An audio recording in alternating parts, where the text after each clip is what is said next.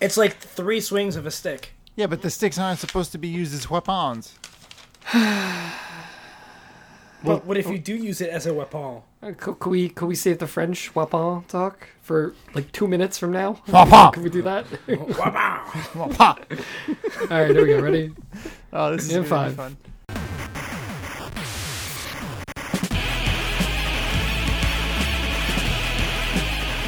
What's up, guys? Welcome to the Dinosaur Machines Game Club podcast, where you are the listener. No, you are the listener. I'll tell you. I will tell you the secret. You are. This is episode 26. I'm one of your hosts, Mark Magro, and joining me today, two guys who think AI stands for agave ice cream. Oh Dave man, Grimm and Dick ice Colonna. cream. it does now. I don't need any future robots telling me how to live. I want What agave ice cream. ice cream? True story. When I was trying to come up with that, I just looked up flavors that start with A, and agave came up. I don't really know what- what is agave? Is it almond? Agave is like it looks like a giant pineapple, but and that's it's what they not. make. but it's not pineapple, and that's what they make tequila out of. If you hit somebody with an agave, will it hurt? Um, I would think so. There's a Pretty lot in this world that you can't feel pain from. Whoa. This this reminds me of a conversation I had with Jen not too long ago, where she it didn't make sense. Why don't you start us off, Dave, with your deep, deep music? yeah, please. no, I was gonna say she asked me like it's like she was like she was bringing over the almond milk and she's like, "Do I shake it?" I was like, "I don't know if I want to drink something that you can't shake." I mean, other than like carbonated beverages, like it's like no, no, no, the layers might mix. Like we want to keep the layers It's a very delicate mix we have here. You mix it up, it's not going to taste the same. Or worse, they figured out how to keep it mixed fully all the time, which I think is equally weird. It's like a scientific marvel. It's like, no, don't worry about it. It's ready to ingest, and it never ever gets warm.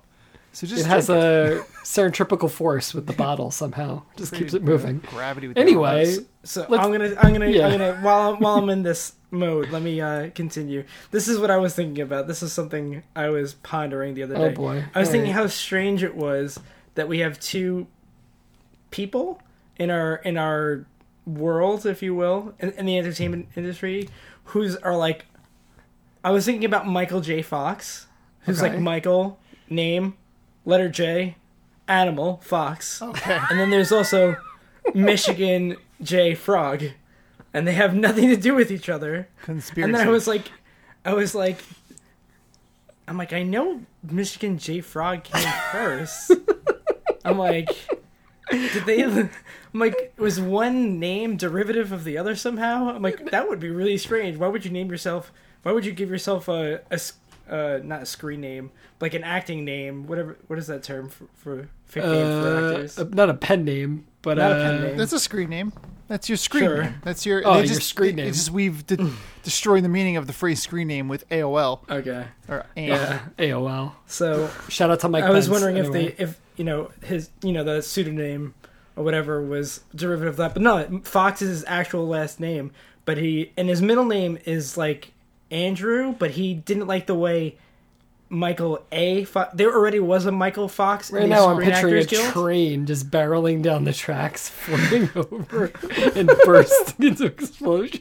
But I was always all into this. I was like, how did this happen? That we have Mike Michigan J. Frog. And Yeah, Michael what were the J. odds Fox. that an animated frog would share a similar name to Michael J. Fox? This means one of Yeah. two things. Mi- Michigan J. Frog was at one time a person and shares the likeness with Michael J. No, Fox, who has I an animal as is true name. Or, or No, I'm not done. none Let me that. finish. Let me get there.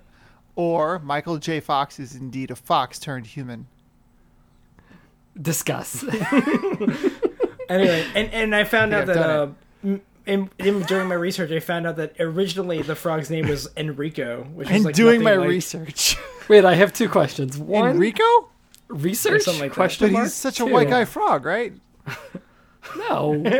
Well, he, Hello, he my just- baby. he Hello, just like, would we call any- that a white guy stereotype? He doesn't sound like Speedy Gonzales, who is clearly a Mexican mouse. He Yeah, we're gonna get to very Aruba? interesting territory here. but anyway, okay, Dave. Thank you for your music. Quick Yeah. follow-up question: Where are you in the world when you ponder these things? Oh, I know Are you where. just like, Um, I think I was walking the dog. Oh, and you're just like seeing him poop, and you're like, Michael J. Fox, Michigan J. Frog. This means something. This means something. He starts like carving out a frog with his potatoes like at dinner. All right. Well, let's. Let, this is a video game podcast. Let's steer it to the Danomac because you're playing something right now. I Oh, would like to know more about. Okay. Well, it's surprising to me because you're not exactly a Nintendo fanboy. No, but I am appreciator of good things. Interesting. Well, my Mm-hmm. dear listeners, my dear listener, we're only speaking to you right now. Those other people. they You hear are me the too. listener. Right. That's right. I thought about that a lot. Regardless, Like that. um, Nintendo released the Switch on the previous Mon- Friday of last Friday. Last Friday is how you say what I'm trying to say. And I Oh, got that's Last Zelda. Friday from where we are. in- building this up so huge. So I'm playing Zelda. It's fun. Three months ago, by It's the time fun? it was released. Yeah. It's fun. It's really good. I like it a lot. Um, is it really good or is it? No, no. All right. Shut Okay. up. Take Red Dead Shutting up. Redemption. Take. I meant that like an endearing way. Take Red Dead. Take Dear, shut up. and take like I don't know what other game. That, those are the sweet nothings I normally whisper in my dear's ear. It's basic. It's basic. Just shut up. and it's basically like a living world is the way people are referring to it because it's not exactly planned. All the stuff that happens, like the the world does stuff around you, and you know you're kind of reacting to it. Like there's Not like procedurally generated. Uh, no, no, no, no. It's definitely a set map, but like the things that happen on the map happen at their own pace. Like every seven days in the game, there's a blood moon, and then all the enemies get super strong. When nighttime comes around, it's got some cool stuff. It becomes Bloodborne. kind of right. Yeah, Bloodborne's got a blood moon in it. That's true. Um, there's like herds of horses. You don't get a horse like you used to get a horse in Zelda. You have to go find a horse in the wild. Hmm. So they took away a lot of the tropes of Zelda. Like you have to go buy your armor now, and you can choose what armor you buy, and weapons break, which we were talking about earlier, and we should talk about more now. It's kind of annoying when you Mixed results. well. You, you can throw your weapon. One of the first things I did was throw it into the bottom of a lake before I got Nice. the dive move. Get rid Like, of the like, sword. like It Excalibur. was a mistake. No, well, you just throw it like a like a ah. This is my Don't worry, in attack, 100, 150 you returned it years, to the Lady of the Lake. basically. But it's it's fun. I don't know how else to explain it. It's really good. But would you say it's like the best Zelda of all time? I te- I'm, I'll say I haven't gotten far yet, so I'm having trouble talking about it because I had to Well, make give me sure I some- give played me our some- game. You know, um, what, what? How many hours are we in? about three or four. Like Oh, okay. So we're in the beginning. Yeah, but Hmm. but I'm starting to get to the stuff where it's like things just pop up, and I have objectives, but I'm ignoring most of them because things are just on the map to do, and and they're just all. It's such a dense open world. I think that's what makes it a little different. Is that like other open world games are kind of just big. Like I think Final Fantasy 15. 15. You, you explained to me and Mark and Dave. That's Dave. Um, that it was a big open world, which is great. With but nothing in there wasn't a lot to do. This feels like the the good version of that. It's a big open I've heard, world. I heard it's one of the best open world games like ever. Yeah, Yeah. like, and that's why, like, I, I'm really trying to, like, I'm sure it's amazing, but I, I wonder, really, is it because it's so good and it's recent, or is it really like this is the best Zelda of all time? it feels like a totally big departure from the Zelda Yeah. games. The only game I can compare it to is A Link Between Worlds, which gave you a similar freedom in that like they start you off and you could go to whatever dungeon. There's no dungeon number. You just go and mm-hmm. you can complete all the dungeons off the bat. So Hmm. there's no like limit to that. And they kind of took that little idea of like freedom, do whatever you want and blew it up a hundred times. And Interesting. yeah, so like on the way to objectives, I'm just doing things. I've done like two quests of the story, but I've done so much on the side. Like, Yeah, like, like- all those ancillary things. and like I'm like, oh, what's that over there? And all of a sudden, I'm like, where did I go? I okay, it's, It's like Zelda meets Skyrim. yeah, Skyrim, you can kind of do where, Yeah, and I- want I think that's- time, right. Yeah. That's interesting that they're they've clearly, and that's one of the things I think about Nintendo. Like they're always they do their own thing, and it's interesting to kind of see how this is clearly a Zelda that didn't wasn't made in a vacuum. They really were looking at what are open world games doing now.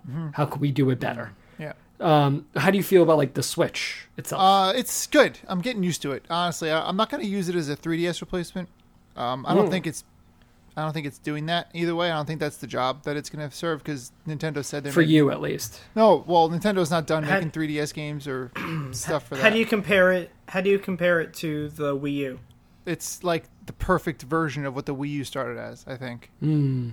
Because it's got that same like, you know, you can grab the tablet and just sit wherever you want or you can put the tablet in and then you play on the TV.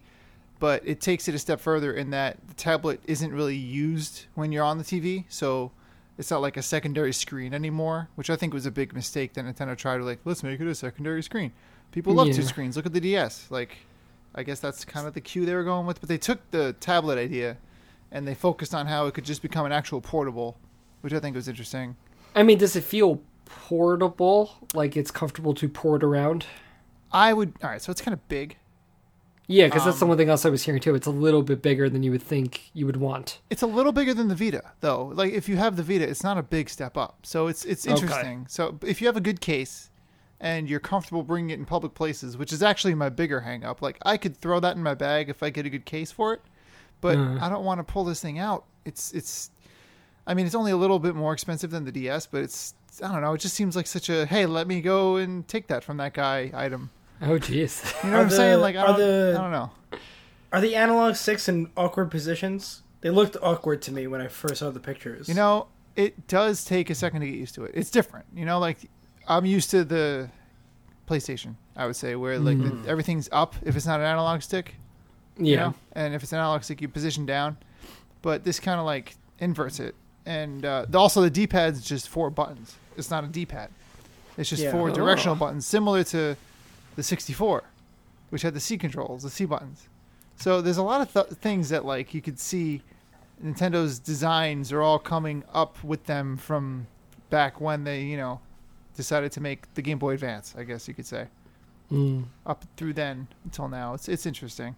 See, uh, that worries me though that you're not so keen on it as a portable because I think, like you say, like they don't want it as a 3DS replacement. Like there's so many games that came to the 3DS. Like if they're not, if they're really going to picture this as a home console that you can take around, like I just don't know if it's going to have the support to keep that thing going. That's what worries me. Because Yeah. really, after Zelda, what what is anyone going to play on that thing? Well, all the Nintendo exclusives are cool, and nin- uh, the Nindies just came out right after all this stuff Like what? started. But like, yeah, like Shovel what? Knight got a sequel. Stardew Valley's coming out onto it. Yeah, games that are already out. The assumption is that Mm, people just- who, I mean, f- I for me, like I already told Dan, I might have to pick it up if and when they drop a console f- new Fire Emblem game. Like, Yeah, I, and I just think it's like it's hard though to make that excuse. Like this is the my one console that I play. Like it's always going to be, I have something. I have a PlayStation or an Xbox, a PC, and a Nintendo thing. Like you can't just only have a Nintendo system because you're going to miss too many things. Like, there's too many games. That are like the you know Mass Effect's going to be coming out. Like Yeah. there's so many things that I think they're just going to miss out on because it's underpowered compared to I- everything else. I mean, I for me, it's not about the the game power most of the time, um, but I I do feel like I might pick it up just because as these new games come out, I know it's going to be more child friendly games, yeah. and like if I'm going to be playing games with Natalie because she's been playing games a little bit here or there, like, and I'm like, there's only so many games that come out on the PlayStation that are actually good, you know, Ooh, that that are cut. child appropriate. Child appropriate good being for the key kids. term Yeah. that. No, there's plenty of Yeah. great mature games, but I'm like, she's not ready. For, I'm like, I'm not dealing with death on that level. yeah. Not Not yet. Well, from what your wife tells me, you almost you almost got into that realm the other day. Yeah. So, Well, but I, I when think- when your kid asks you if I'm, if they're gonna live forever, you have two two choices. yeah, if you make a lot of art, you will live in the art forever. You will live, you will live in the hearts of millions. so she'll become like a feverish painter. So I think to just to that last point, I, I'm starting to see that Nintendo's not in the we can make the most high fidelity, most yeah, impressive they've graphics never games. They do their own thing. but they're coming around as always with like the new unique game ideas and i think that the Mhm. wii u was kind of a sleeper period for them because they sort of tried to do the wii's success over again i don't think this is that anymore so i'm interested to see where they take it obviously since i own one i bought right into it um, Hmm. but i wasn't going to buy zelda for the wii u you know that was a thought i was like i just want zelda but Mhm. no, I don't know. I'm not. I'm gonna just. I, I have actually a bag here that I got today that's gonna house my Wii U for the future. Like just Is it a coffin? essentially Essentially, that I will one day. it's a treasure trove for me in the future. Oh, I remember when I put this away. Wow, I was on the podcast. Amazing. look at this I've had, crappy I've little had my tablet. Wii U like unplugged, uncharged for like months at a time. Remember and, when like we- I just don't play it. Yeah, and that, that's my worry with the Switch. Like, I hope I'm wrong because I think the industry is better when Nintendo is doing their own thing Yeah. Yeah. and healthy. But I don't know. Like, I worry. I worry about poor old Nintendo. Yeah. That old horse. We'll have to see. I mean, they tried to shoehorn themselves into the mature audience with the Wii U. I think they still want that audience, but I don't think that's their focus anymore. We'll I see. think they they're a toy company. They're gonna embrace it. They're a card making company. But regardless, Uh, that's whatever. been between that and the game we played, that's been my gaming life, Mark. There you go. This gaming life podcast.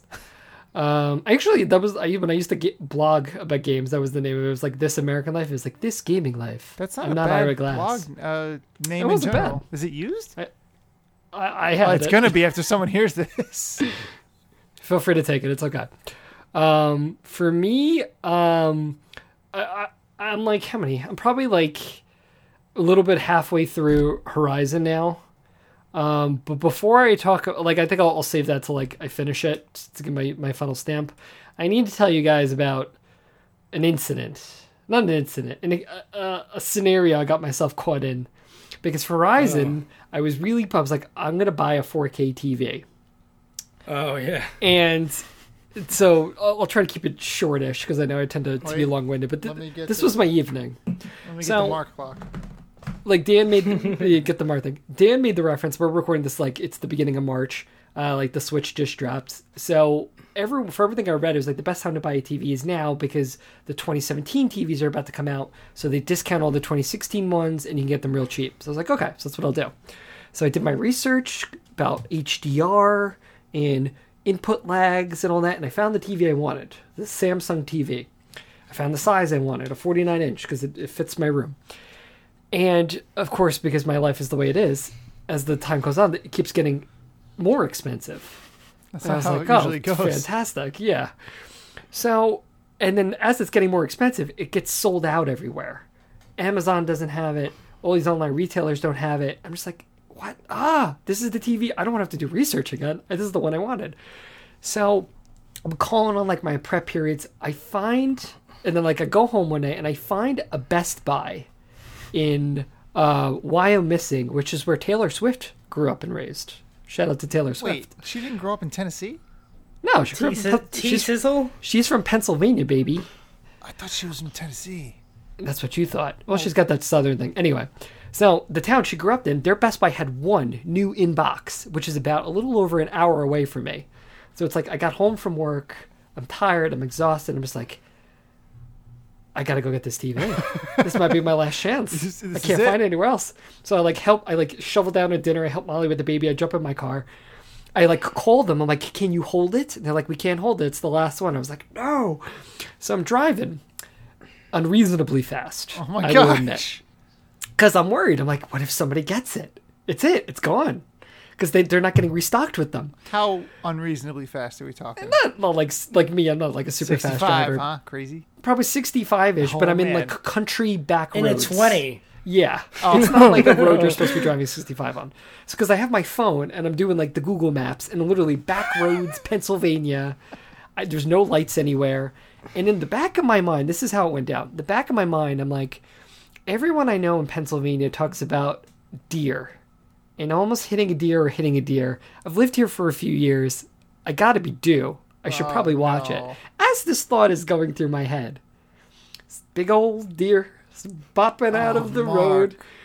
I slam on the brakes because I'm going fast. I literally like I'm in the SUV at this point because I had to think I had to get the TV in the trunk, and the car kind of wobbles on Oh. wheels Are you fishtail a little? a little bit. I stop, without exaggeration, a foot or two in Oh, front of the deer. Man. The phrase "deer in headlights" totally true. Oh, yeah. he just stands They there. just freeze. Yeah. He's like, well, like now what my do I car. do? He gives the car a little sniff, keeps walking. Good. I'm like, okay then.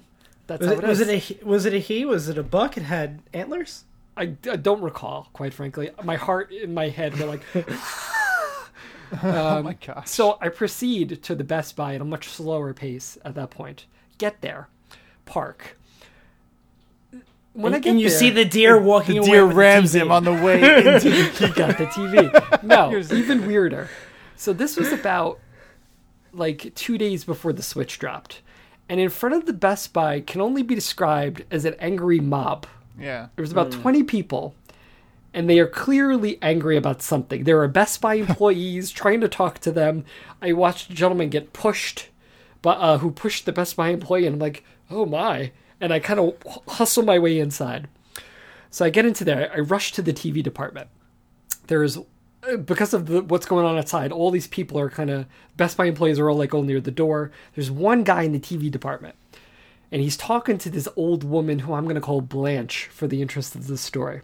So he's talking to Blanche. Blanche clearly has a hearing deficiency because he tells her something and she goes, What? Huh? and they're talking about sound bars, ironically enough. So there's this other guy who's waiting for the guy to get done. So I'm like, like uh, just because I was flustered and I never small talk with people, I'm just like, Hi.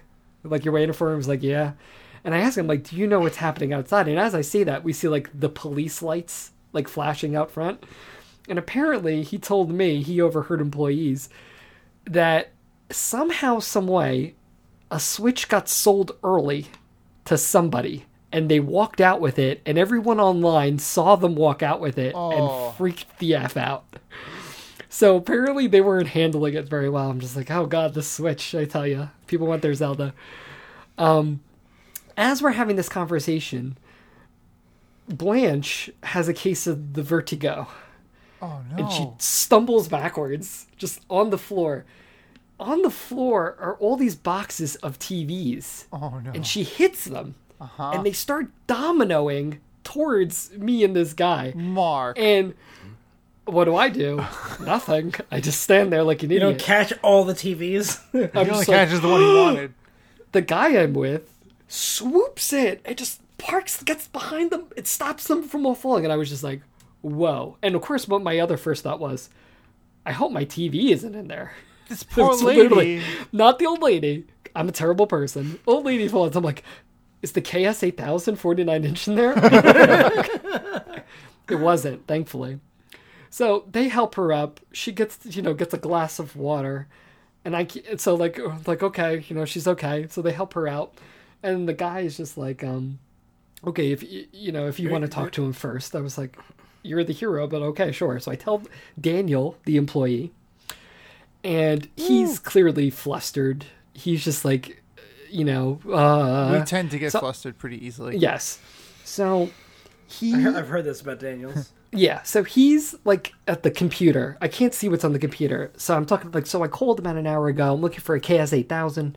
Um, I know you have one in stock. It's the one I want. And he's just like, no, we don't have it. And I'm like, did you without, sell without it? looking, he just said. Well, he "No, type. I'm hearing it." him type, and he's typing extensively. Oh, okay. And he's just like, no, we don't have it. And he continues typing. And I'm like, can you check? He's like, yeah, it doesn't look like I have it. I'm like, I called an hour ago and I know it's there. He's typing this whole time. And I'm just like, uh, I'm like, so, but I've come too far to this point. I'm like, can you just please go in the back and check? He's just like, okay. So he goes back. The guy who saved the TVs gives me this look. And I'm like, okay. So like I mosey over. I'm like, what? He's like, look on the screen. So I look on the screen. What's open? Facebook. And he's having this message conversation. We kind of peer over because we're, we're nosy. It's him and this girl are going at it, and Oh. it's not good. and I'm just like, oh. He comes back about 10 minutes later. They have the TV. I'm like, Surprise. I will I will take it, sir. I shake the man's name. Is what was his name? Javier. Oh, something Spanish sounding. No offense, Javier. Great guy, Javier. If you ever listen to this, you're a good man. He's So, like, I'm I get the- Polish. no, he was like a Hispanic gentleman. Um, so I get the TV, I get in the car, and I'm like, yes. After all this, like the mob is kind of dispersed by this point. So I'm driving home, going through the back roads. My phone dies. oh, I have no idea where I'm going. oh my god. and it's like now it's like nine o'clock at night. I have school the next day. I have a you know forty nine inch TV in the background. I'm just Wait, like, so- Wait, I know you're a teacher, Right. But you still call it school the next day. You don't call I have work the next day. no, it's school. Yeah, wait. And We second, discussed this last time. The mentality is I've was like- never left school. second grade. I've got I've got I've got websites the next day. yeah. I, I, I, I have do the internet tomorrow. I can't. you don't have a charger for your phone in the car? No, because I'm in the SUV and it's the older one, and I'm like, I literally don't know where I am or where to go. Ah. And I have this TV. You don't you don't have a map? No, I got nothing. Well, all right. And I, even if I had the map, I wouldn't know how to read it. A paper map? I don't have one. I'm sure there have one in probably even was one. No. All right. Well, I, but I but I have a charger. ah, anyway, last car. part of the story. So finally, I come across this sketchy gas station, and I'm like, oh, it's a gas station. So I go in there. Literally, could have been in like a. Uh, uh, what what is the guy? Why why can't I think of his name? The guy who directed Pulp Fiction. Tarantino. Quentin Tarantino. Thank you. Could have been on a Tarantino film. It's like a guy sitting there, this older gentleman. He's chewing something, just like chewing. A bunch of weapons on the wall behind him. He's chewing no, but it was just like dirty, and I was just like, "Hey," and I said, "Hey," and he literally, I'll never forget the sound. He turns, lets out this huge spit. We're indoors. It hits the ground. I can hear it. It's like a splat. Oh, I It's feel like like chewing tobacco. uh, not a, into a spittoon. I feel Not a like spit. the- It's literally That like the good. linoleum floor, and I'm just like, I'm looking for Allentown. You, am I on the right way? And he just goes, Yeah, just keep going. You'll get there. And I'm just like, Thanks. And you know what? Kept on that same road. I found got home. there. got there. wow. So that was my evening The of getting this 4K tale. TV. And it's a beautiful TV. I love it. And it makes Horizon look great. And I want to talk about Horizon, but I will. I'm gone way too long at Yeah. this point, so I will, I will save it till next time. But I will say this about Horizon. That's great. So I, I knew it had no chance. I knew it I was hope gonna be Blanche is okay. Yeah, me too. Yeah, she was fine. She got her glass of water. She's cool. Um, so I knew Horizon was going to be good, but it was like, is it going to be good or is it going to be great? Now I think it's like, is this game going to be great or is this going to be like best that PS4 has right now? Hmm. That's my my thoughts, but I will divulge that when I beat it, probably by next time. Got it. Anyway, segueing into why we've assembled here to this evening, as we, Yeah, we, we- talked we for should hours and hours. We talked about AI today, mm. the Turing test, Yeah. which some thoughts. There's lots of agave ice cream in the Turing test. Mm-hmm. Probably should have been more, I think, though. well, maybe some almond ice cream while I pull up the. Uh, Maybe that could be a tag, a Steam tag, almond ice cream. Mm, uh, Do they vote on tags? Is that how that works? It's like if we went in and put in almond ice cream as a tag, it's not going to show up. oh darn it! Now I have to tell her how old I am. Come on, Steam. I'm super adult. This is what happens when we give Dan a responsibility as he pulls January up the description. first, some some year 1974. older. 1974 is the earliest you Oh, can it's do. January 4th, mind you. I actually took because Oh, I you hate scrolled down I a hate time. Oh, I see. I used it. All right. So, Mark, you mentioned Turing test. That's interesting. I've got the Turing test uh, info right here, ready to look at. How convenient. Why don't I read it to you both and our wonderful listener? I would love you to. You would love me. Not you. Anyway. Oh. well, trust We your always love instincts. you. The Dan, Turing test. going. The Turing test is a challenging first-person puzzle game set on Jupiter's moon Europa. You are I'll see. It says in the description, Dave. Dave was like, "Is it a moon? Is it a planetoid?" Is it a space It's a moon. Yeah, it's a moon. You are Ava Turing, an engineer for the International Space Agency, or the ISA, sent to discover the cause behind the disappearance of the ground crew stationed there. This game is very positively received by both critics and users alike. And, And Jewish mothers, they love it. Jewish it. mothers think this game is very good, and it will, you know, it's just really sweet boy or girl. um, popular user-defined tags for this product: adventure, first person, female protagonist, and puzzle. And I have I was to about to say, say, if puzzle's not one of them. I have to say, I'm impressed with the tags. No indie. no indie. Well, Female Square protagonist is. Uh, I'm always like, why not just really awesome protagonist? Because I liked Ava, or is it Ava? I would argue Ooh, that that tag is not exactly accurate. Well, we'll get to that point. But Dave, Okay. cut cut through the the crud here. all right, all right. This is what I got. Tell me. the me. Turing test. the Turing test is a Portal-esque game. Okay. Portal. Uh, you you play you you awake as Ava Turing from cryogenic slumber. She's there as a failsafe in case of an emergency, like Austin Powers in case Doctor Evil returns. She does apparently. yes. So you wake up, you know that something's gone awry. And then it's a first person POV. You control Ava armed with an electronic manipulation tool gun, and you have to complete circuits to open doors to advance to the next room. And that you do that and repeat. And as you do that, you progress through the puzzles. You learn more and more about what's transgressed on, uh, on Europa and what's happened to the ground crew. Ground crew. That was very thorough. I like Yeah, that. It looked as though you you wrote the heck out of that, which I'm very happy So- about. It's awesome. And I think y- you mentioned Portal, so like I think that's a good place to start. Like Hmm. where this kind of fits. Like I think the connections or the inspiration we could say is obvious. Like it has that whole sciencey vibe. These isolated rooms that are puzzles that you need to solve, and it kind of slowly unravels the story. The other game I wrote down. Uh, I know I talked about it on a podcast. I forgot which one though, but the Talos Principle. yes. Um, very similar idea where you kind of have these little isolated rooms where there is a puzzle, and at the same time, it's it's really. And I think there's a lot of connections between the two, and talking about identity and uh, consciousness and what that means. Which you know, kind of ter- talking Dave, Dave and Dan. Uh, that's who I'm talking to. Dan, Yes. you mentioned David, B Uh, plus mark. David, keep going. B minus mark. it's B minus mark right now. Uh, Dan, you mentioned like, oh, is it Ava? I think the big kind of thrust of this is kind of that idea of control, consciousness. Basically, you know what the Turing test is, which we've we've now felt like we've talked about on this podcast like nine times. Um, but but kind of going back to like what's going on in like Ava. Does her name last name need to be Turing?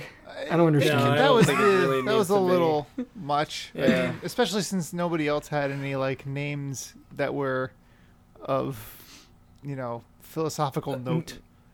right. Not, yeah.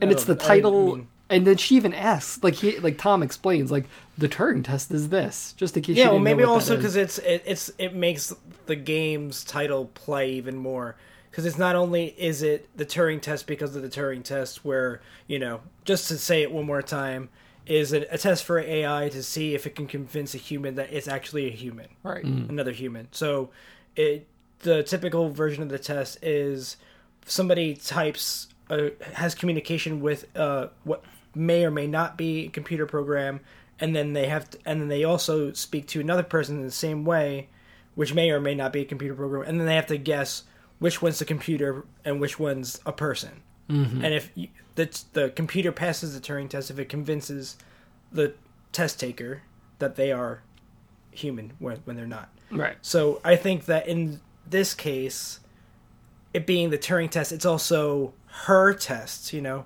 mm-hmm. Right. her Turing's morality test. or whatever else, you know. Right. right okay that's that's a fair justification of that i just when it happened i was just kind of like really that's Is it really little- necessary? Uh, probably not. But I think it, it's like it gives the multiple meanings of the title, and they probably liked it. It stroke their Acceptable. ego. I'll, you know? I'll allow it i'll allow it I didn't totally Um, hate that. Just there's only one thing about that that did bother me, and I'm glad you brought it up. Is that when he asks, "Have you ever heard of the Turing test?" and she's like, "No," or she like acts aloof. I wanted her to be like, "Yeah, my name's Turing. I've heard of it. Yeah. I've heard it all. My, I've heard it my whole life. I've been hearing. oh, like a Turing test. Yeah, first time I like, caught like this Alan one. Turing. You're really unique, Tom.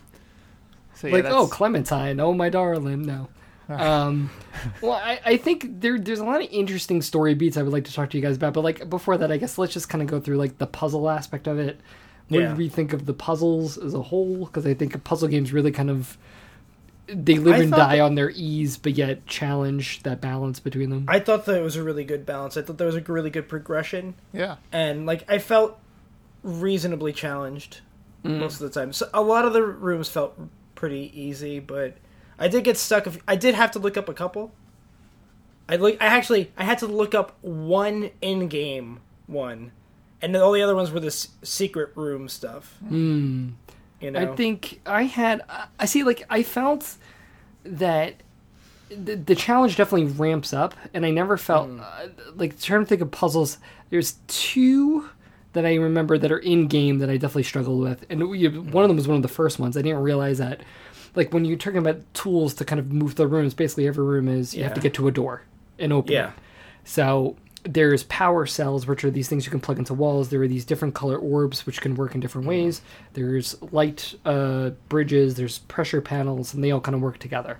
yeah, And and I didn't realize you could put a power orb in the same spot as a power cell. And it's trying to Oh. teach you that, but like it totally, I was like, huh? Uh, you didn't realize you could put the square in at the, in the same place that you could shoot the. yeah. the- So like there was As long one- as it's square, yeah. yeah. And I think I think that was like one of the first puzzles. I had to look that one up. And then there was another one I remember you had to like shoot the orb and then pull it out and walk through the door before it switches. I forget. That was if the it's secret room. That was for No, no, this no. Chinese room. No, no, no. It's a right? normal Oh. room. The one you're talking about is the one with the symbols. I think. No, No. you're talking about the Boolean logic room. Yeah.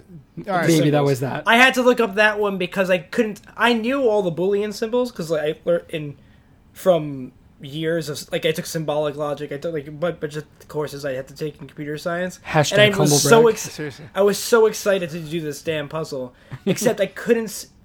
I just didn't see the little knot symbols Mm. next to some of them, So- and then I was like, I don't have enough. I don't have enough lights. I'm like, you know, I don't. Have, Oh, So- I, I looked it up because I had no idea Yeah. what was happening. The so I actually got through all the puzzles without looking them up, but I will say that Dave and I were screen playing for like my last one fifth of the game or whatever it was, and that uh, Right. uh, the logic puzzle was there. And I actually, I am also a programmer, but I never took computer science classes because that's apparently a thing you can do. And so I was like, "What's this garbage? V five. oh, I got this. That's an upside down V. That's an A without a line in the middle. Done. And I, you know, it took me a second, but then Dave was like, "Here, just think about or, and, and not." I was like, "Oh, huh, got it." See, what frustrated me about that is like I kind of randomly got all the way to the end. I didn't know what I was doing, but there's so many orbs. I was like, oh, I'll just try them in each. Yeah, one. they're all And over the place. really far. Yeah. yeah. Um, see, like I thought, I never felt like the challenge ramped up. Like Uh. when looking at the end puzzles to the beginning puzzles, like in terms of uh, how long it took me to figure out, I never felt. I felt like I was learning more stuff and I was getting better. And there were definitely puzzles Mm. like, oh, this is easy, but I never felt like. Like the last puzzle's not the hardest puzzle, and the No. puzzle before that's not the second hardest puzzle. So it kind of almost felt a little, for a game built on puzzles, a little anticlimactic. I was like, oh, this is the last one. That's it. well, there was there was a little bit of possible sloppiness towards the end of the game. I felt like it was rushed. That they just wanted to finish things. Right. Ooh. Dan and I, he spent like Um, maybe twenty minutes trying to. I'm gonna figure it out. But I don't know. I don't know if you caught this, but there in one of the last puzzle rooms. It's the one where you have to. You're in a hole. You can put the robot in the hole, and you can only pick him up with the magnet. That's the Okay. the. Oh wait, no. no. um, Okay, Okay. and then There's then a green door with two orbs. there's a there's an or there's a door that you have to lift the robot up to. He can go through that door. You know, there's two Okay. lights for you to go through, Yeah. and basically the way you access that room is you you go in the hole where the where the plate is. So you step on the plate, and it lifts that.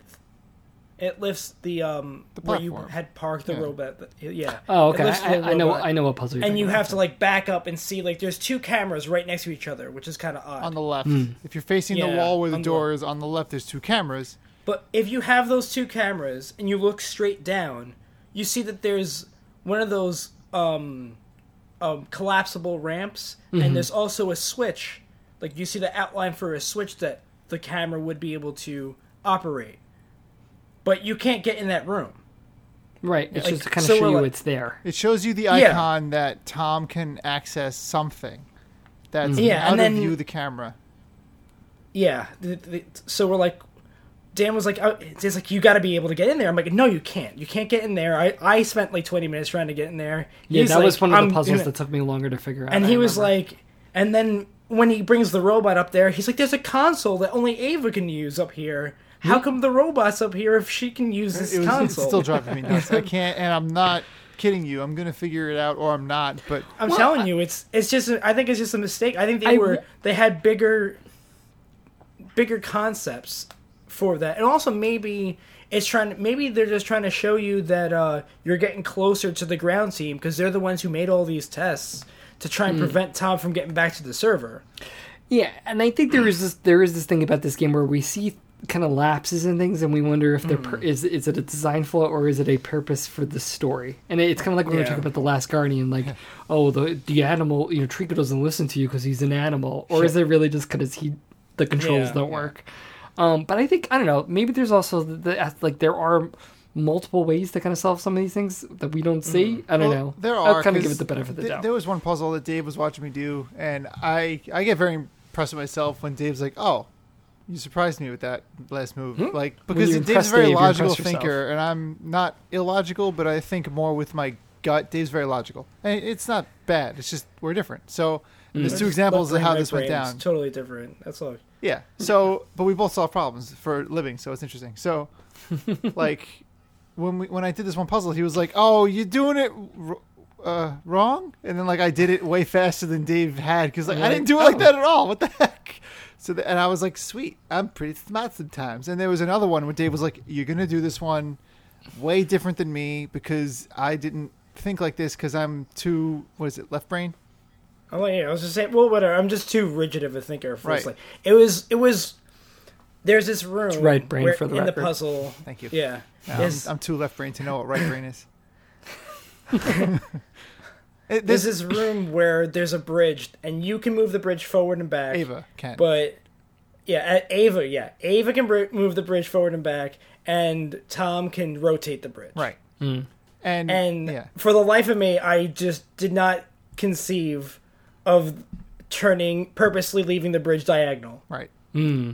and you need to do that to solve this puzzle. And I was just like, I'm like, because obviously the bridge goes north and south or east and west. There's no I, yeah, I remember that one specifically because you had to jump across the the things. Yeah. But that I kinda remember. Dan. Dan, by the way, I watched him do that, and he, you know how you have to do use the red orb, and there's the timing Yeah. thing, and you have to run to it. He ran like an S around. like he didn't go the short way around the bridge. He went like jumped a the long way, ran across the entire bridge, and then I, I was like, "You're never gonna," make and then he made it, and I was like, "Oh, never mind." but that to me speaks to this game's level of genius. And not that I'm a genius, I am. Let's just be honest. But He's Michael Phelps. but if there if there's like puzzles that can be solved in a couple of different ways without breaking the puzzle, there are. Yeah. I mean, there are some puzzles I did break. Like there was one situation where I was supposed to use a platform to lower myself down, but I just moved in the air and I landed on it.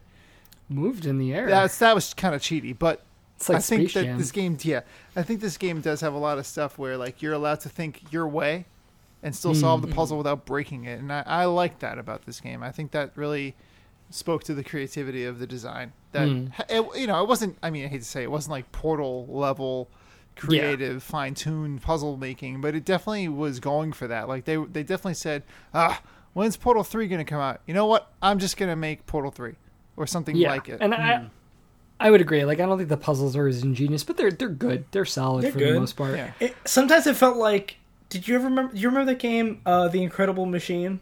I don't. Vaguely. It sounds familiar. it was though. like it was like it was a game where like you like have to like place things like it, like the goal would be like to make this basketball in a basket but like you give like you get like treadmills and and like trampolines in order to move it you know but uh, sometimes that's what it felt like Ooh, it felt like a really advanced version of the incredible machine that actually reminds me of um. There was this game Quantum Conundrum. Did anyone ever play I that? I also do not know that game. It's like it was made by one of the same one of the designers of Portal, and it's like you're this kid who's in his uncle's house, and it's like you go through his rooms, then you can have like different elements. It was like quirky. Anyway, Is it after Uh, or before Portal? after? Ah, interesting. It, it was like a it was like a poor man's Portal, but it was like funnier. Well, it's not funnier. I take that back. But um, so to to kind of you, Dan, you were mentioning like creativity, and I think start going into like Tom and the idea Yeah. of like creativity and identity. Mm. I think this was a little bit of like. I, I think we'll come out and say like the question is who are you, who are you? Are Who you are you? Ava Who am or are you Tom? Yeah. Who am I? or maybe maybe Jackie you're both Chan. but yeah Maybe you're both. have we should should we just like explain halfway through the game what happens Well, Like- on the point where you're like explaining, I felt a little because Dave, I remember you said originally you were doing all the secret rooms. That every every section Yeah. there was a secret room, uh, and you were kind of saying, "Eh, there's been nothing really meaningful." Which The first, thi- the first two, fir- the Yeah. one- which is that I opened, which are Secret Room two and Secret Room three. Yeah. I didn't think there was anything that meaningful because it was just like, yes, it's a tur- another example of the Turing test. yeah, and I, I Yeah. agree. But then I think the first one I did was four, and that, That, was the one, one. was a huge reveal. Yeah, and then you know, I remember we were talking about Firewatch, and um, I, I made the comments like, oh, in the beginning you can kind of get the feel, okay, they're not going to render other people, so I'm not going to really encounter people, And in the fourth puzzle, you see somebody running away from you. I was me like, out. That I was like, oh honestly oh my made God. Me, it made my hairs stand on their ends because totally- I didn't expect yeah. to see anybody. It's like Portal brain was going on. Like I was like, "There's no other people. It's just this robot talking to me. I've been here." And then all of a sudden, Yeah. I see another person, totally animated, and I'm like, uh, "Oh, it's just no, get away!" Totally, totally. And, and I thought me. that puzzle room was like the first. There is there was some big reveals in the story that come Right. from those secret rooms. I almost felt kind of bad. It's mm. like these really should be mandatory to kind of really get the Um, story. but they did make me feel like I earned the story in a way because I you guess could that's play the game and get, "Oh, I found the ground team. Oh, we have this revelation." I I feel like that was there, but like understanding why they did what they did was really kind of ingrained in it. Mhm. Is it is it in the secret room or is it in the main story that you first get like when you get that um record where you find that sound clip of Daniel talking to Yeah, Tom it's a secret telling, room. telling her, telling him to wake up Ava. Yeah, it's a secret that- room. I see that That's one I, I totally missed because I did admittedly get a little frustrated with having to play every audio clip, but I also didn't realize it until very late that you could walk away from Yeah, and the they still computer and listen to it while you just did stuff. Yeah, But and I I, didn't I hear that think, yeah, like that was a big one, and there, That was a huge one. yeah, and I just felt like if you knew that, like it kind of changed your opinion of it. And uh, but, but quite honestly, like, I didn't really give a like I didn't really feel like I started seeing a like I thought it was okay. So like she's trying to get the ground team. Tom is trying to stop her, and it turns out the ground team is trying to escape Tom, and that's why they made Yeah. these tests so they kind of hide from him. And I, Yeah. I didn't and the really, whole reason that they're doing that is because they're Yeah. Tom has been trying to keep them trapped there because they've exposed themselves to this extremophile virus, which is actually repairing their DNA and basically has made them immortal. yeah, And they want to like they want to bring it back to Earth, but there is kind of the the there's, worry like, of you know yeah. what what in the ISA and Daniel have told Tom that like that can't be allowed to happen. That's the whole reason that Ava's been woke woken up is to help prevent them from escaping Europa. right. Okay. With that in mind, it's like you have that morality choice of like what what is the right thing to do? Is it to are these people should they be allowed to leave Europa or is it is the risk too great? Right. You know, which, and which I think is an interesting question. Tom- yeah. Yeah. I I, sided with Tom immediately. I'm like, it's the risk is too great. You can't, we can't bring these people out. They can't leave Europa. well, yeah, and, and again, not to hark on my viewpoint on the bunker we discussed a few times, where the mother sacrifices the greater good to kind of say, or rather, Yeah. t- to save her one son as opposed to all of them dying. Like it is an interesting kind of more conundrum. It's like this ideally is going to change society in a dramatic way, and they want to leave, but is it worth sacrificing them to possibly save humanity versus rolling the dice if it might lead to things that are dangerous? Which I think is an interesting question, but I thought it was like, okay, so that's that's a, that's something, but then I didn't really start feeling like there's more to this game until the ending. Did you play it through twice? Did, did what would you guys do? To the ending, oh, I did it twice, but I was I did what I wanted the first time. Yeah, that's what I You figured. know, too. We should really But, talk uh, about what we wanted Dan- to do separately, honestly, because I'm going to start because I feel like our listener needs to hear what I did first, Oh boy, and I I could not kill them. I Uh, couldn't spec them with the gun. I couldn't go like, "Hey, get away!" I was like shooting other stuff to maybe make them run away, but Well, what's cool is because when you shoot away from them, he says he talks about doing a warning shot. this is a right? warning shot. Like I'm serious. And Not, not me. I gunned them down immediately. They I like also- they walked in that they walked in that doorway and they were dead. I also gunned them down very quickly. I, mean, I, I get it. Honestly, I get it, but I'm too mushy. I can't kill Well- that many people because they're trying to leave They were going to kill everyone. or well, not. possibly. We don't know. I mean, we don't Possibly. know. The I- Possibly, the- yeah. The ISA has said they can't go back. Like I'm sorry, you know. Mm. Right, They can live. They too- can live on Europa forever. They had their own infinite food supply, you know. Hmm.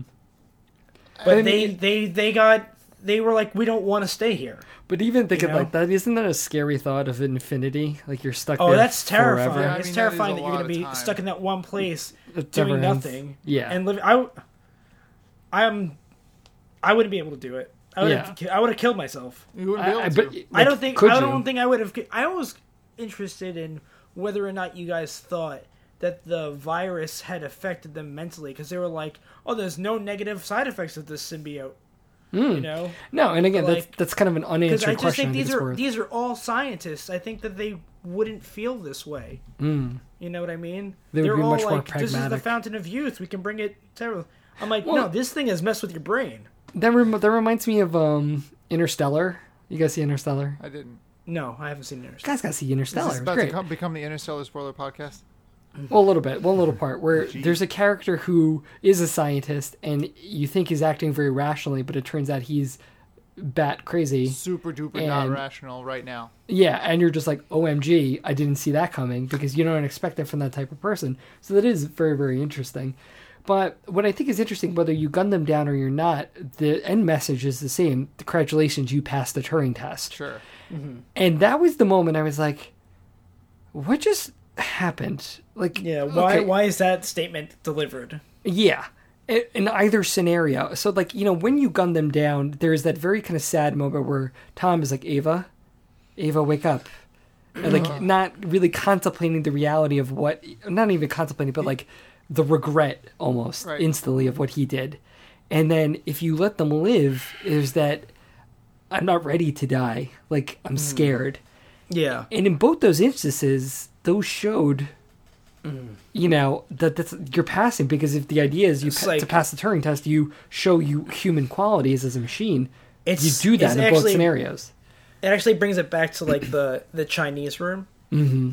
because the Chinese room talks about like whether or not um whether or not if you have somebody who's you know reading from a book or following a program in order to communicate in Chinese, whether or not they really understand Chinese, and that was to you know you can mm. convince somebody that you do know Chinese, but at the same time you don't really understand it. Right. Right. So the, what I felt like was here was an example of Turing showing the, with that regret and everything that he does understand what he's doing. So passing the Turing test. It's like yeah, and, and, and in a way that he would pass even like Wait, did you just refer to him as Chinese Turing? room.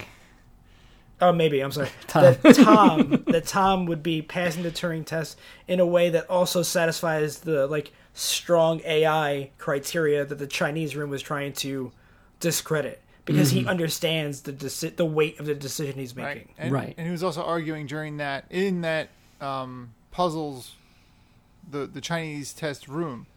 He's arguing if it quacks like a duck and it swims like. Yeah. a duck, then it's a duck. And and uh, Mikhail was arguing with Tom, getting frustrated about arguing with the computer all the while Yeah. about it. And it's it's hard to listen to because you're you're not sure who to. It's hard, not hard to Like listen which side you're on? point, Well, it's a big right it philosophical like a question. It's a duck. Is it? Yeah. Kinda. I mean, that, that would be like that would be like if we passed on your intelligence and everything that was you mentally into a computer, a, a, a different state machine. Right. Would it still be Dan if it thinks and talks like Dan? Right. Yeah, and that, that reminds me, Dave. I forget which podcast it was, but you brought up that idea. It's like that phrase is like, "I think, therefore I am," Right. with hmm. the misunderstanding that the possibility that the two eyes are not the same person. That Oh, one yeah. person thinks and therefore is another Yeah, person. when you is brought that up, my mind Yeah. exploded. I'm still recovering a little bit. And no, and I Uh, think there were some really interesting points in that, and I think it was from that point where, you know, like I thought that Chinese room thing was so essential to really kind of getting the story, and then that kind of brings up the whole point. Is like, well, why isn't Ava having the responses to it? Which for me kind of cemented the idea that you're not actually Ava, you are Tom. And Yeah. and Dave, you kind of brought up the idea earlier. It's like mind control and things like that. That Tom is actually controlling her and she is not game. yeah like and she has these moments where she's gaining more Well- control and he's basically using her to pass the turing test. I tests kind of understood that a little differently. Yes, she he is. I wouldn't say using her, but he is using. No, he's using her. He's using her to get through the Turing tests. But the way he described her control over his control over her wasn't like, like you move your arm this way. I'm telling you to do it right now. It was more like she was doing what she was doing, but he was like kind of like Inception, giving her the idea you need to get through this puzzle. Do Mhm. it, and however you do it, do it. I don't care. I don't care what you do, but the end result. he he claimed that he couldn't figure out these puzzles. Right, but he did Right. give That, her that the these these puzzles were designed in a way that he wouldn't be able to pass. them. Right, but Right. He, he kept the idea in her head that she has to get through the puzzle, essentially, is how I understood Mm-hmm. it. So she didn't say, all right, I'm going to stop. Like, she couldn't say that. That was the control she didn't have. So Mm. the idea was still hers to go through it. Well, But on that on that note, what I thought was interesting because I'm trying to think, okay, like in terms of her control, like his control of her, I think it almost kind of waxes and wanes. And and Dave, you brought up that room. Uh, actually, like when we were talking, like we're doing our, our rundown thread, which we do, pull back the curtain, little things like things we want to kind of address uh, before an episode. You brought up that there's this one room in sector, the last section. There's a door you can't physically walk through it. Like you Oh, hit an invisible wall. Yeah. And I noticed that too, and I was like, I don't, what the heck, like no. And but then when I was starting to think about this, I was like, maybe that's a way to maybe maybe realistically it is a room that they didn't render and they couldn't finish it. Yeah. But then I thought maybe that's an interesting thing. That's like You're talking about when she when she's first getting pulled to, towards the Faraday cage. there's that that, first part. time? But there's Yeah. there's another section. Literally, it's like a door you can't go through it. Like you try, but you- Yeah. you, stop Yeah, yeah, walking. you get pulled away Yeah. if you let go of your controller. It, it's clear Yeah. that you've lost control. I thought my controller was messed up. Yeah, and I thought it was interesting. It's like maybe it's not that's a that's a purposely divine design choice that showed like Tom actually can physically control her to some extent. That he prevented her from going through that whatever whatever is behind there. Right. Actually th- I actually think of it as the opposite. Oh, really? I think of it as the moments where you can't control Ava, because I think of you you as Tom, mm-hmm. as as in the because we are the moments where there's the electromagnetic interference. Right. That's where her free will is driving her towards this other place. So no matter how much you want to, as Tom, tell her to go this way, she's like, "No, I'm going this way." Right. Yeah, and Because I- those are, during those moments are always when there's those televisions that are like possessed. You're a drone. Like Yeah. those messages that uh, apparently she's in. Ava is interested in finding out what it's about. Because that very first time that you walk in the in the Faraday cage and Sarah tells you that like we're gonna we're gonna get Remove him. disable Tom from you, y- you no are no longer in first person and you get zoomed out to the camera. right. And I think that's the game telling you that you're not Ava, you're you're Tom. Yeah, and and on the point when you finally do meet, what was her name at the, at the end? Sarah. I forget the girl, Sarah. Sarah. Like, when you encounter her, like, and she tells you, like, we're gonna take Tom, c- cut Tom's connection out of you, and that, and like, literally, as you're talking to her, she's kind of, you know, pixelating and flickering. So it's like mm-hmm. literally like a connection that's breaking up. And the minute that she does mm. cut it, you lose sight of what's happening. So I think Yeah. it's, it is clear you're Tom, but then that also brings up the interesting idea that like, if Tom is an AI, but you're Tom, it brings up the idea as you as the player, a little fourth wall breaking, like in terms of consciousness. That Yeah. you're controlled, like, and I think video games like like to do little fun things like that. Like you're controlling someone, but if someone kind of con- like inside does that a little bit. It's like how many layers Yeah. are there of control? Um, I, I definitely that was when I reached out to you guys and said, okay, this game is way more than I thought it would be. And that that moment, Yeah. when I was taken away from Ava, and I was like, I'm Tom. Oh God, I'm a robot. Like this whole thing got blown wide open for me, and, and it definitely it's a great moment, honestly. yeah. So And- And and it, it is one of the, and it's again, it's one of those things too that's not really spelled out for you. I think those secret rooms are really essential to find to kind of really feel that's Yeah. true.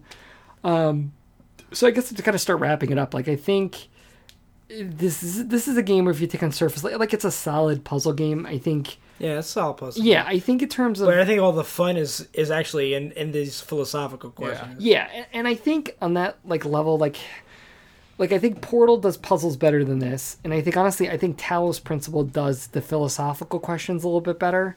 I think hmm. the the the puzzles, it's a much bigger game, so it, maybe it's not fair to compare them in that regard. But this was a game that definitely had. It was definitely more than meets the eye, and I, I, I it was one of Like those Transformers? a little bit. I thought it was a car, but then it turned into a bumblebee. No, um, it was definitely one of those games that I had an okay opinion about, but then I finished it and then I thought about it afterwards, and it made me change my opinion on it. Definitely, like it was one of those games. The more I thought about it, the more I liked it. Right. So overall, I was I was pleased with this pick.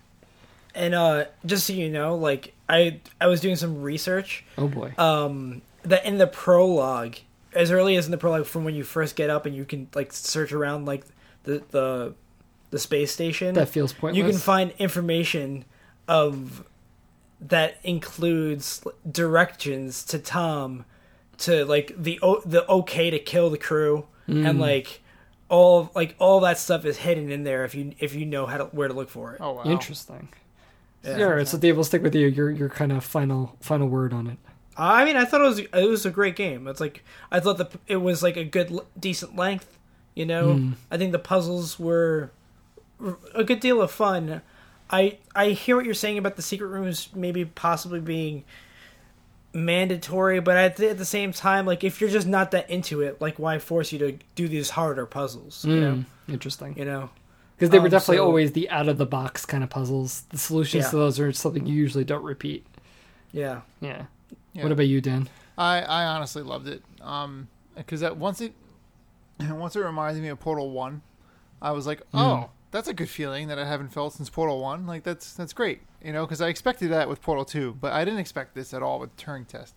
So like obviously I'm not comparing them, but I, I definitely had that like, oh sweet, I feel really accomplished when I complete this puzzle feeling every time I um, did it.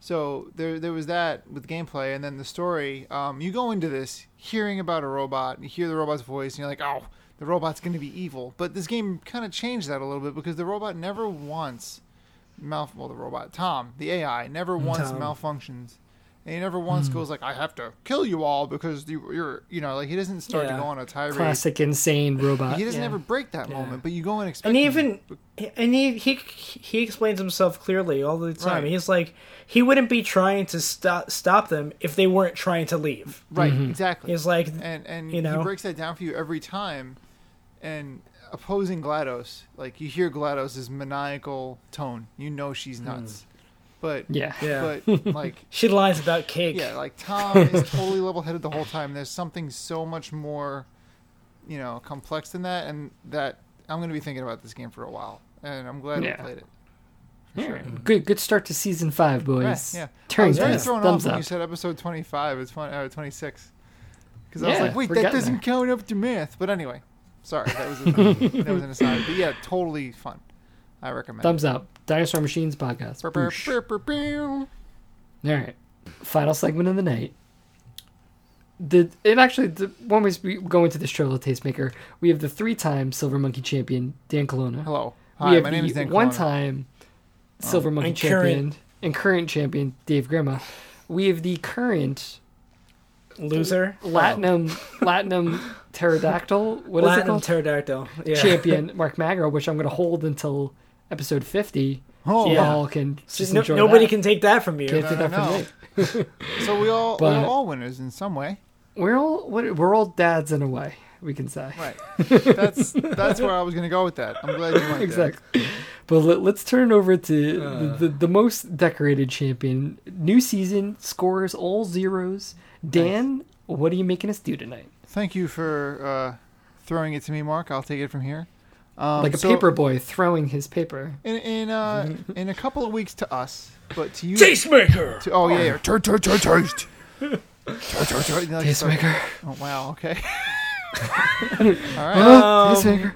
now that we're okay. all uncomfortable. s- seems like we're uh, having a little bit of a tastemaker here. What's that on your on your?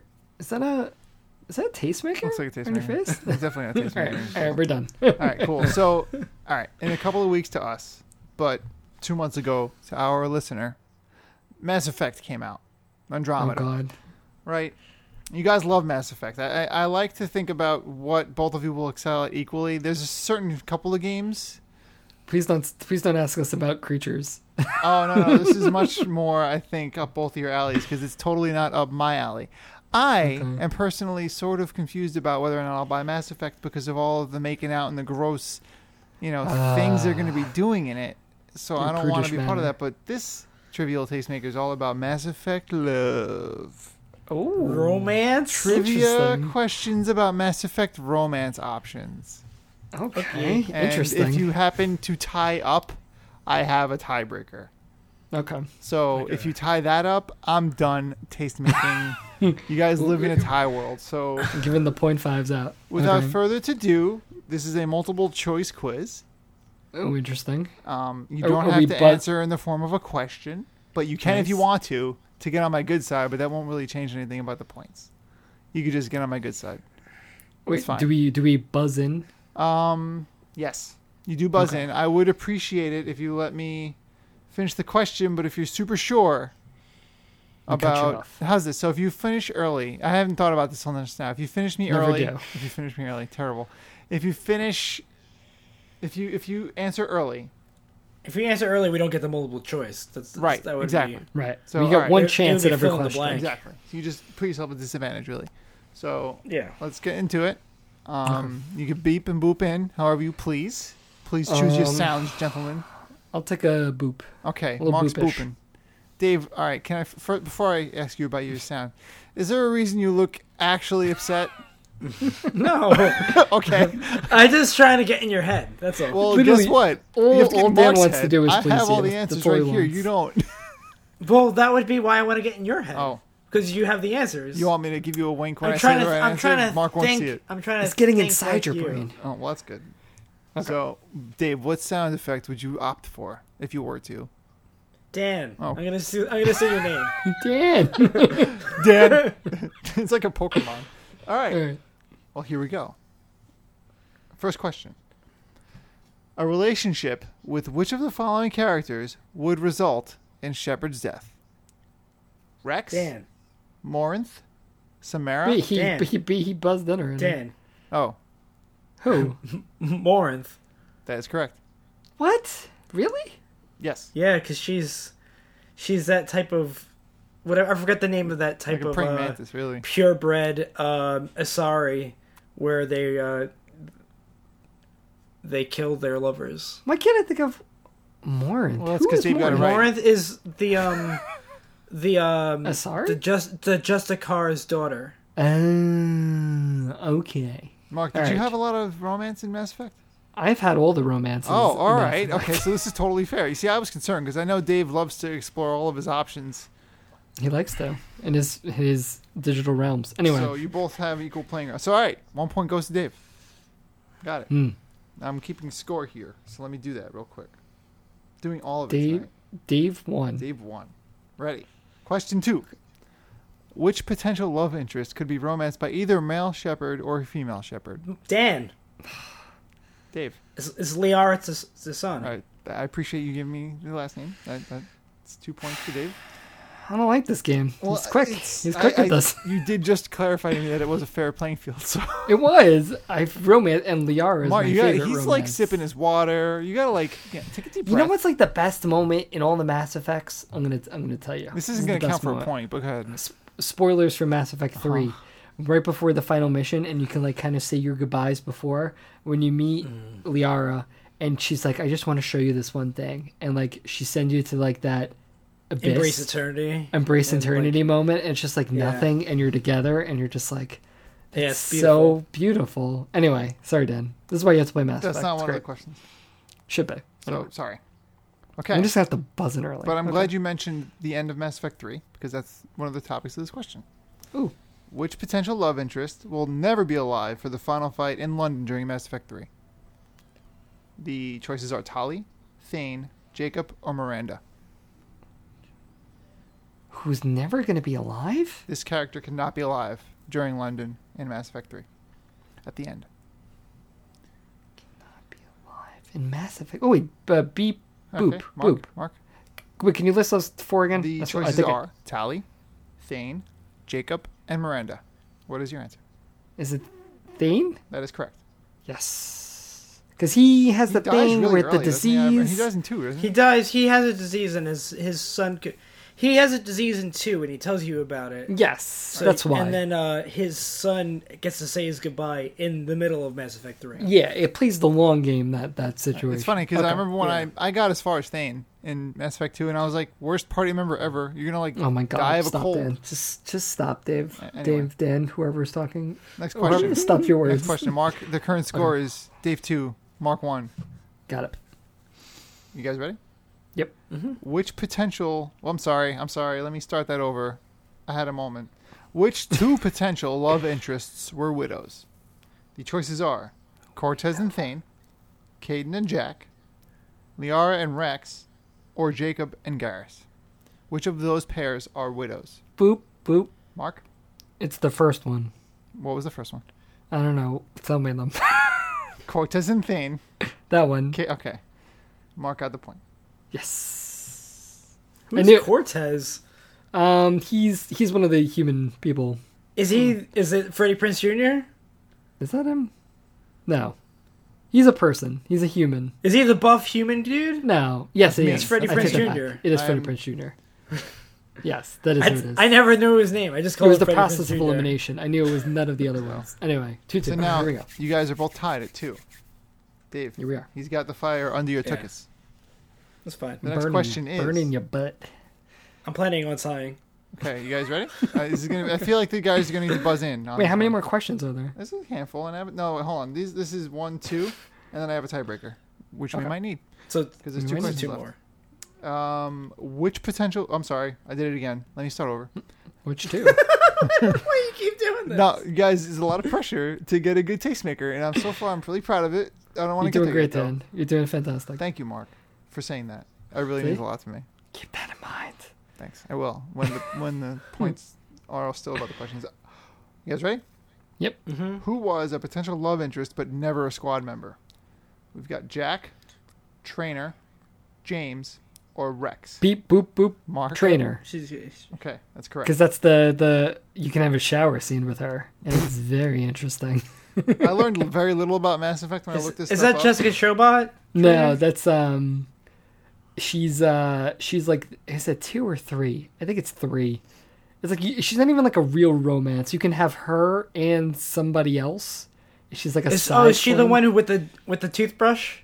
Maybe Yeah, no. She's yeah. like she's, like, works. On she's the like ship. your assistant, yeah. right? In three, Yes. and she she and she talks to you about her ultrasonic toothbrush, which is like That's what you like, remember yeah. out of It's all those different interactions? kind of Okay. toothbrush. It's like I Yeah. love That's a teeth. toothbrushes. That's. Okay. Okay, so final question. This is the clincher or the tie maker, which want would it. be I want interesting this for a point. taste maker and then to be a tie maker, which is totally the name of our tiebreakers, by the way. Okay, here we go. You guys ready? Mm-hmm. Cool. Which two characters would start a relationship in Mass Effect 3, provided they both survived and Shepard never romanced either one? The choices are Jack and Thane, Ashley and Kaidan, Garrus and Tali, or Jacob and Miranda. Uh, Dan, Thank yes, it's Garrus and Tali. Is uh, that what you said? yes, that is correct. Garrus and Tali? Yep, they they, Really? they totally go for it. So ah. Dave Dave just saved his skin and did what would have been the unthinkable I had I not gonna not think thought ahead of the tie scenario. But I have everything handled this Oh, time around. There's three questions. That's an odd number. You can't answer the same amount. So Okay. here we go. These questions are about species. but it's like species details. Okay. These are also story details. They're not very specific, but they are about the I know. species story. Okay. Um, I I'm just- sorry if this puts you at a disadvantage, but Mass Effect. So, all right. Mass Effect. First question. It's a multiple choice again. Oh boy. All members of which species are naturally biotic? Human, Drell, Um, Krogan. going. What, Dave? Keep Nope. going. I said keep have to- going. That's all I said. Oh. So let me go over the choices again. All members of which species are naturally biotic? You're breaking up. Human, Drell, Krogan, or Asari? Biotic. They are naturally Human, biotic. Krell, Krogan. Boop, Was it? Was it? boop, Was it? boop, boop. Ma- Mark, Is it a sorry? it is. Yes. I, I'm. I. I never heard it. I only got. Really? He was breaking up the entire No, time. no, no, no, no, no, no. Don't, don't listen to him, Dan. I don't care. That stinks. That I don't stinks. care uh. technologies. That stinks. I feel really bad. Listen, sometimes the referee's not looking when there's a holding call. Yeah. That's just how it is. I can't have It's your- like a flawless tastemaker. This is the worst Nope. day of my life. I was, It's always the kid Steve. I'm gonna, But it's pro me. I so can't I'm even come up with with it. one on the fly. Well, he still has a chance. Anyway. Two questions left. Am I coming through loud and clear, fellas? Thumbs up. Okay. D- Mhm. Dave disagrees. Dudes disagree. Are you both ready? I'm ready. yeah, I'm ready. Okay. Which species has a perfect memory, a large and a pr- and a large problem with a disease called Kepral's syndrome? The choices Oh. are Dan, Dave. that would be the Drell. That is correct. Wait, the Drell do? The Drell. I was gonna get. I was gonna get that wrong anyway. Okay. Well, this is the tiebreaker question. Oh no, the pressure. Dave Okay. regained his. Well, he would have won if he. Anyway, He's still disappointed was- in you. you guys ready? This is it. I'm ready. Yeah. Rannoch is the home species, home planet to which species? Hanar, Turian, Quarian, or Salarian? Say those four again. Hanar, Turian, Quarian, or Salarian? You spell it R A Mark? Quarian? False. Just took a guess. Um, Rannoch. I'm gonna go with. Can, may I go with the uh, the Salarians? No, that is false. So we tied. Great. We tied, Dave. High five. Well, I was I was gonna say Asari before, but I couldn't. It's neither. I No, it's the couldn't. Hanar it's the Hanar. yeah, no, I was gonna say I was gonna say the Asari one, the one that I couldn't. Answer. So you should I couldn't technically won. communicate, But, but but that's fine. It's fine. I'll take the tie. well, yeah. We'll but what does that mean? point Point five. Point five for I'll each of us, tie. baby. Okay, I Dan gives the literally tastemaker, we am, tie. I am full of white hot rage Why? because no matter what I do, a tastemaker will never go smoothly. Well, Well, I why think did why did you make six questions? Because I figured that Should've one of you would one. answer two right, and I don't know. it's okay. Dan, you don't need to justify. I did a it. We- tiebreaker with the three questions. tastemaker. The tastemaker has very loose rules. I what like learned. those six questions. I just, I just like messing with you. That's Is that the case? I, don't, I never noticed that about a He friendship. secretly does. It's actually very Secretly, enjoyable. Well, that's about as secret as. Dave has brown hair. All right, we've gone super long here. What do we play next time, Yeah. boys? All All right, let me fire up the machine. The the game picking machine brought to you by you guys have, Audacity. Oh wait, like that was a fair tastemaker. It was fair. That was great. It, It was Dan, great, it was a buddy. good tastemaker. You feel good I about thought it was funny too because I hate like that. I hate Yeah. love. Yeah. The only one I want, the only person I want to love is Anne Marie. I don't want to cheat Shout out on to her. Anne I with thought he was gonna say me. It was like the corniest thing. Anyway, I just want to love my fiance. Girlfriend, girlfriend. who Where's, I this, where's the marrying. game picking machine? D- Hey, Dave, I'm working searching on it. Tell the listener. Hold on. We'll, we'll fill in time. I don't even. I can forget the games of the season. Is that bad? Yeah, we did pick them pretty quickly, but We- we, not all like quickly. them. We all liked our picks. So it was mine is Sarah's missing still available. Wait, Dave, can you please share the screen? He's doing I it. did. And we don't see it. Oh, You're I sharing did. it with Oh, yourself. Apparently, I didn't hit start. That'll so do that's it, why. bro. Bro, you listen, bro. So I had Sarah's missing. We still have Owl Here we go. Boy, uh, PaRappa the Rapper. Uh, I can't read that. Night in the Woods. I want to play that. And Orwell. Orwell. I kind of hope it's not Orwell. Oh, reroll. Night in the Night Woods. in the Woods. Yes. Dun, dun, dun. This game, I don't know anything about this game, and I feel like It's it's, great. If Dave didn't pick it, I was going to pick it. Well, it's picked. Mm-hmm. Tell us about Night in the Woods really quick, Dave. Tell us about it. Really quick. I honestly don't know much. There you go. Nailed it. Got it. It looks, it looks, it looks, it looks really interesting. I, um, I'm, from what I understand, it's like this, uh, this girl's experience coming back from school and like being in her hometown, and like it's it's told like in a cartoony so, sort of way, and it kind of goes across multiple genres. Like there's some platforming, there's some puzzle solving. It from, but I don't know enough. And they're it all seemed animals. interesting. Yeah, they're all animals. Just this Like, must she's- tie back to your original statement during this podcast about animals and names. possible. it'll, it'll all work together. But yes, so this was episode 26 of the Dinosaur Machines Game Club podcast. If you enjoyed this podcast, we enjoy any any ratings, any subscribings, any sharings, any any any word you can spread. And and thanks for listening. We appreciate you. If you got this far, um, you can find us on Facebook. You can find us on Stitcher. You can find us on the the Twitterverse. I'm SoundCloud. at there's the on the SoundCloud. We like that. And Or 'cause we iTunes. can- and iTunes and all the things, everything. If it's us. available, Just look. there. Just look to the sky. We'll be in the in the, the sky. Um, you can find us on Twitter at Dino underscore Machines. Feels like Lion King. Feels You like look up at the sky. everything the That's sun right. touches, you'll have a podcast on. anyway, I'm at Magro Crag. I'm at zombie underscore pirate. And I'm at Dan O'Mac. And Alright. thanks for tuning in. See you next time. I thought those were just giant balls of gas burning millions of miles away. Pumbaa.